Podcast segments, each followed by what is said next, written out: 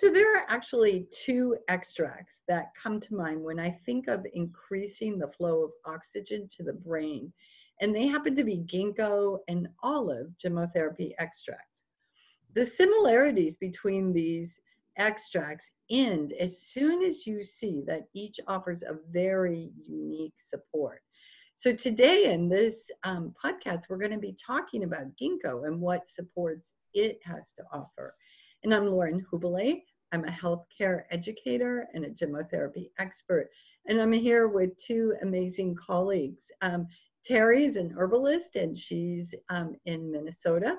Welcome, Terry. Good afternoon, Lauren, and hi, Megan, and everyone joining us. I'm so pleased to see you. And I, uh, we also have Megan Lemp with us from Missouri. That's right. Hi, Lauren and Terry. Uh, I'm Megan Lemp. I'm pleased to be with you all. Thanks for joining us. I practice acupuncture and body work and gemotherapy in St. Louis. Beautiful.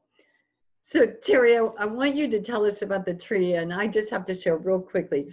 My first experience with a ginkgo tree was really small, and my father was on a construction project at UC Berkeley, and they had, were putting in a botanical garden um, there and they were planting ginkgo trees and of course i was small so that was probably 50 some years ago and i remember him bringing home this tree and telling us what a magical mysterious tree this was and to this day that's in my mind and so and yet I don't know what all those magical, mysterious things are. So I'm looking forward to what you share today. Well, thanks, Lauren. Uh, I would agree with that. I think once you see this tree, you don't forget it. It's unique in its shape and features. It is the only species in the only genus of this family. And going further, in the only order, in the only class in this family. So it is considered a living fossil. It was around at the time of the dinosaurs. Ginkgoaceae is the name of the family, and we know that it was around at least 200 million years ago. Was thought to be extinct in the wild, but it had survived in a couple of provinces in eastern China. It's deciduous resinous tree. It can grow up to 120 feet in a good condition, in a good spot, but most likely it's about half that size in most places where it's being grown now.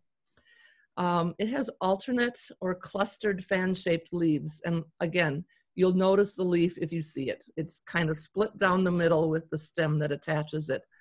Some might say heart-shaped. I'm not sure I would describe it that way. It has a long stalk, the cut or the divide in the middle of the leaf um, with a little edge there. And then it's, it's male catkins or male flowers are catkins and the female flowers are actually attached on a long stalk called an ovule.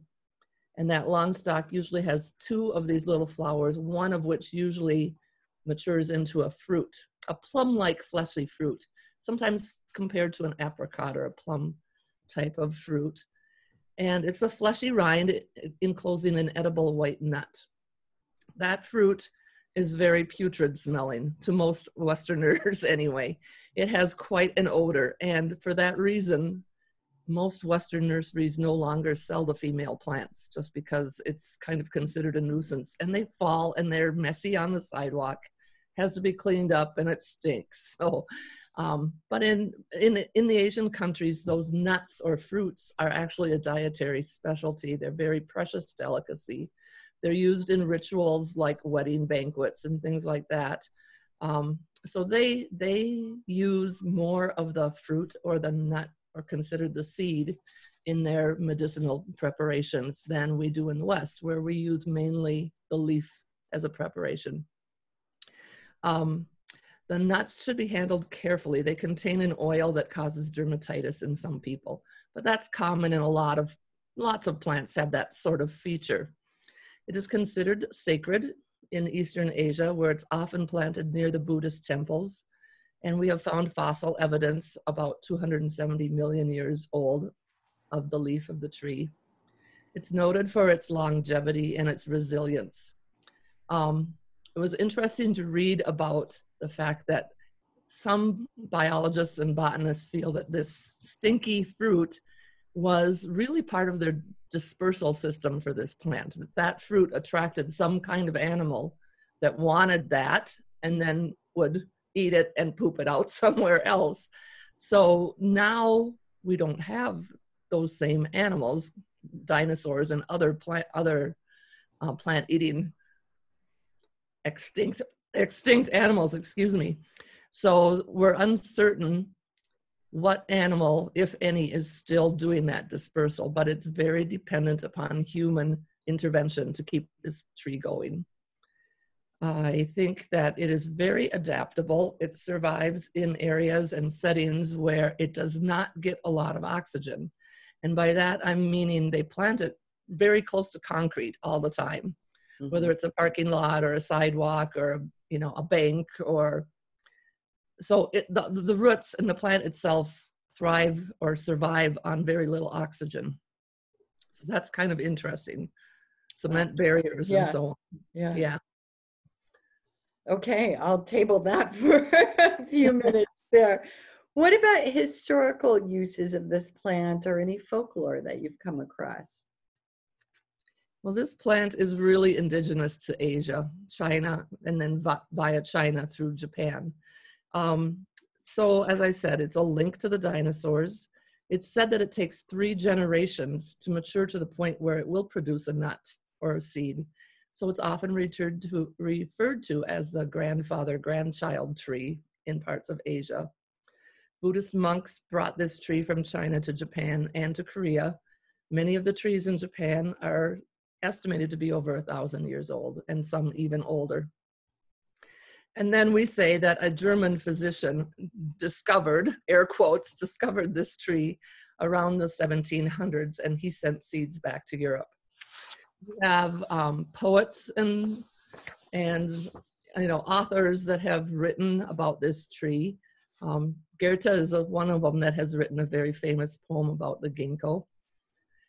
In Japan, this, this is very personal to me because I was in Japan in the year 2000 as part of a Fulbright Teachers Memorial Scholarship Program. And I visited Hiroshima on Thanksgiving Day. It was Thanksgiving Day for us. I was in Hiroshima that day, and I was taken to Hiroshima by a Japanese math teacher who knew another person in my group and um, offered his services to take us around the area. I'm going to start crying when I think about it. Um, it was very touching because Takafumi said, I'm leaving you here. Just know when you go in the Hiroshima Peace Memorial Museum, you will have no words. And you will have no words when you come out. And he said, I also have no words when I go in there. Hmm. And it was very, I thought, well, what is he talking about? But it was very true. We went in, and after going through that museum and being some of the only Caucasians in the museum, it was um, it, it was a mind life altering experience is all i can say. Very very touching.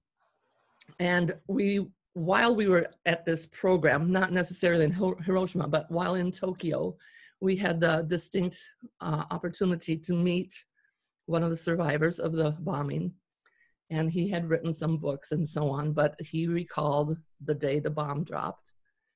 And he was a school child at the time and mm-hmm. talked to us about that but he urged all of these american teachers to go see the ginkgos go see our ginkgos because four of those trees were really the only thing that survived that bombing.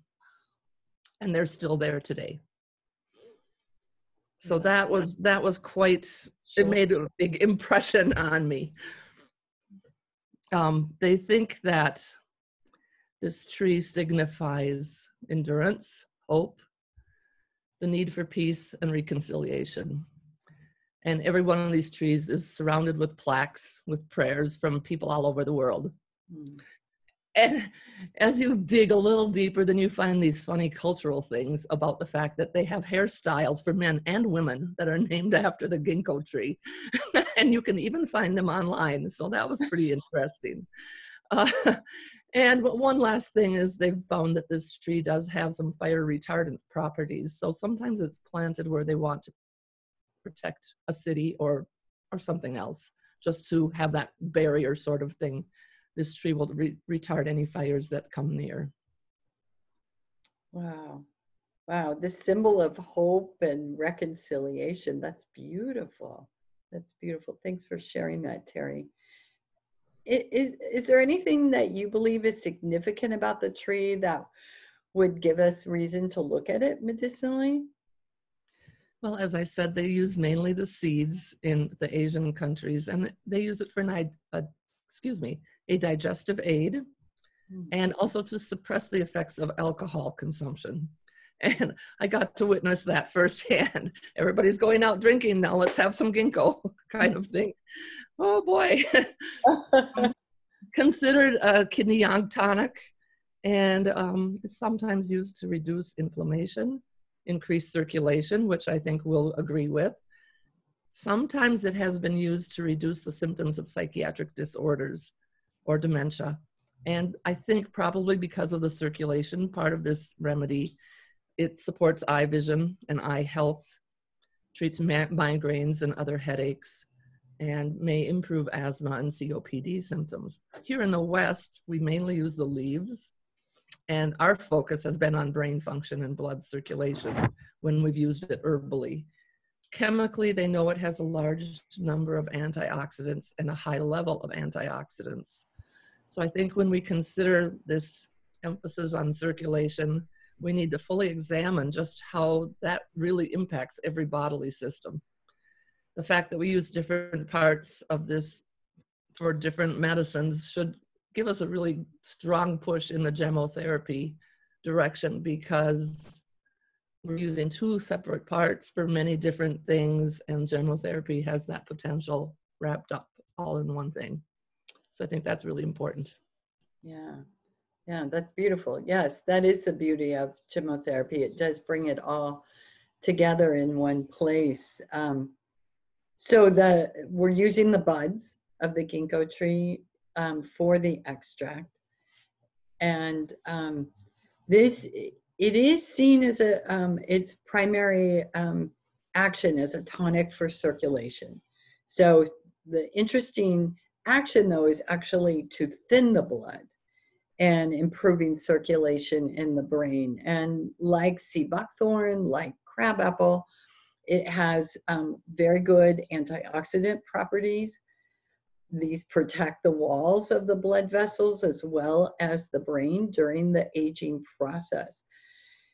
Ginkgo, though, as a gemotherapy extract, will improve the movement of blood through the carotid artery and improve the transportation of oxygen. So again, this idea of bringing oxygen to the brain as well as the peripheries, such as the hands and the legs, this improved circulation also benefits the eyes and ears, as you mentioned, Terry. It's a tonic for the central and peripheral nervous system. And, um, and in that tonifying effect, what we get is improvements of the actions in both of those nervous systems.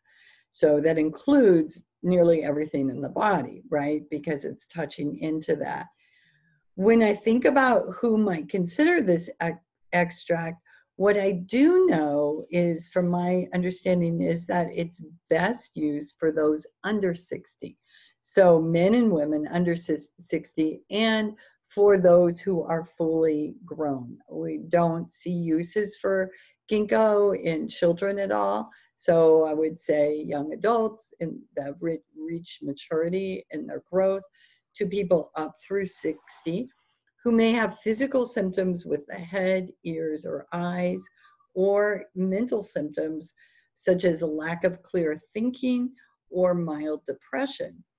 But I, I think um, this is where I see uh, there's this duality with with ginkgo because um, it, there's a disbursement of this with um, the energy of ginkgo with this um, thinning of the blood and this this uh, movement uh, in a tonifying effect that it may not be conducive for everyone. It may feel, it can very easily feel like too much, too much happening at once. And because it's a tonic, um, we, we can't turn that dial down. We can certainly change the dosage. Uh, it's my thinking that ginkgo is best paired with some other extracts. And this is something I think um, further exploration in this will help us come to that understanding. And, and perhaps, a, uh, you know, pairing with something like olive that we'll be talking about soon. At this point, we, I don't see any acute uses for it. We have used it as a microdose for the nervous system for um, once, and particularly once elimination has been optimized. And why is that so? Well, it's again this um, tonifying effect, and and I almost see it like turning on a hose of the circulation, an uncontrolled amount because of the the fluidity here. So we want to prevent any aggravations of this. We need to make sure that elimination is optimized. And what it is known to do, though, is clear up the thought process and certainly improve mood. It's been known to help those with vertigo, with hearing difficulties, and with any eye symptoms, particularly those with involving the retina. And again, I would work with microdoses because of the strong tonifying effect of this extract. So a few important things to note is um, you would not take ginkgo if you've been prescribed blood thinners um, because it certainly has a clear anticoagulant effect. And um, although ginkgo can help headaches, it can also cause headaches. So again, making sure that that um, elimination is optimized. So um, I, will be really interested, Megan, to hear your take on this because I think it will help bring some clarity. My idea is you pair it with something like olive or perhaps um, common alder to help um, with um, uh, bring a more harmonizing effect of it. But let's take a look at what the Asian medicine lens has to offer us from on ginkgo, and then maybe we can get a better picture. Yeah, thanks, Lauren and Terry. Uh, ginkgo is such a, a magical tree.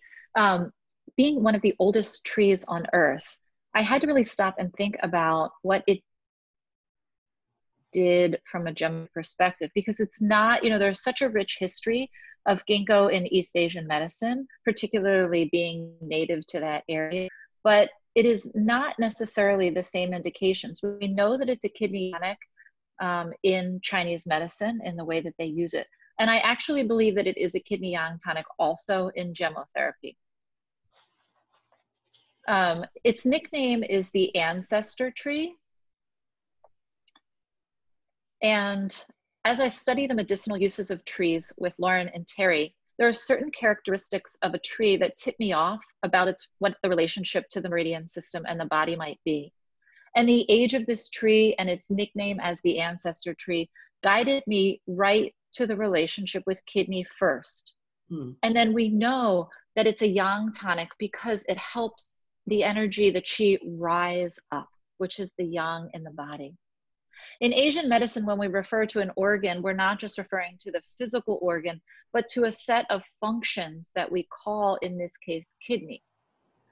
Uh, kidney is the ancestral energy that we inherit from our parents and our lineage. It's closely aligned to what is linked to our DNA.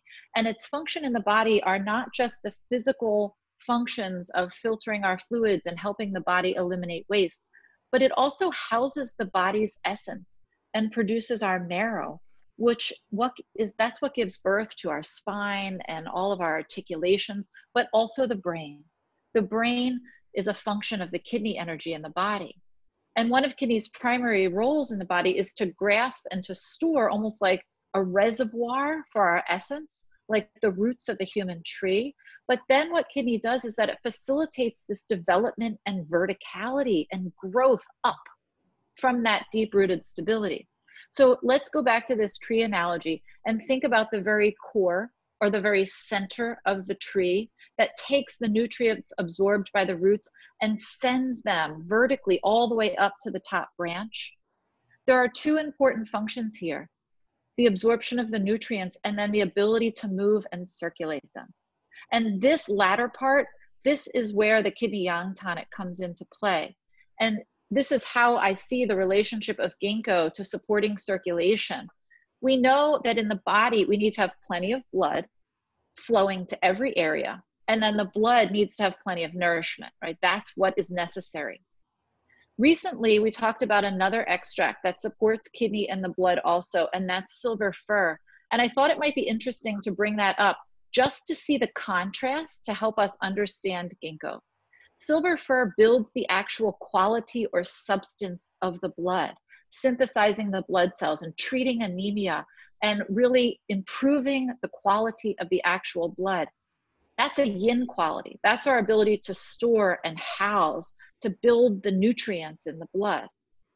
But yin and yang are dependent on each other and only exist in relation to each other. So, in order to utilize that nourishment, it has to move, it has to circulate. And that's a yang tonic. Yang facilitates movement and warmth and spreading and rising. So, in this context, ginkgo supports the yang or the thinning and the movements of the blood up throughout the body helping it to rise and nourish the brain and improve the microcirculation. Wow. Wow. That was super impressive, Megan. I, I'm still in awe of this tree in that way that it's it, it still holds some mystery for me, even after hearing all this. And um, I, there's so much more I think we need to learn particularly as we unfold a system of using gemotherapy, like where does this really fit? And it feels strongly to me it fits after elimination's been improved um, and and in this microdose form right now, so one to three drops. The, this this feels uh, right and true, but then I think there's some other potential we probably haven't looked at. So um, thank you all so much for sharing about this. If you want to learn more about gemotherapy, I would love to have you peruse my website, take a look at my blog, my books, or even better, sign up for a class to learn to restore your immunity with gemotherapy. Megan, if folks want to learn more about Asian medicine, where would they go? Yeah, if you're looking for a book on the intro to the philosophy, you can read The Web That Has No Weaver by Ted Kaptchuk. If you're looking for an Asian medicine practitioner in your area, you can Google NCCAOM and look by zip code. And if you're looking to read more about gemotherapy through the Asian lens or learn more about my practice, you can visit my website at aculemp.com. Great. Thanks, Megan. And Terry, what about trees? Where, can, where are you going to send them this time? Well, I found a very interesting website called ginkgopages.blogspot.com. And it is detailing one of the ginkgos in Kamakura, which I also got to visit while I was there, um, that was felled, died, fell, I don't know the exact circumstances, in 2010 or 2011. And the Buddhist community there held prayer services for the tree, um, decided to try to revitalize this tree, which comes back to that whole thing. So they took it down completely. We're waiting for it to come back from the root. They cut a portion of the trunk and buried that. And then they also took limbs to try to regenerate. And all three of those came back over a period of a couple years. And so that tree is still living. In fact, some of those limbs were given to other people in town and planted elsewhere. So there's there's a lot to know about this tree, I think. Wow. They propagated it from limbs. Yeah. Wow. That talks a lot about power there. yeah. It was very, very interesting. And Nice log about, you know, how the process went. Oh. Excellent. Ladies, as always, thanks for your wisdom and sharing it so generously.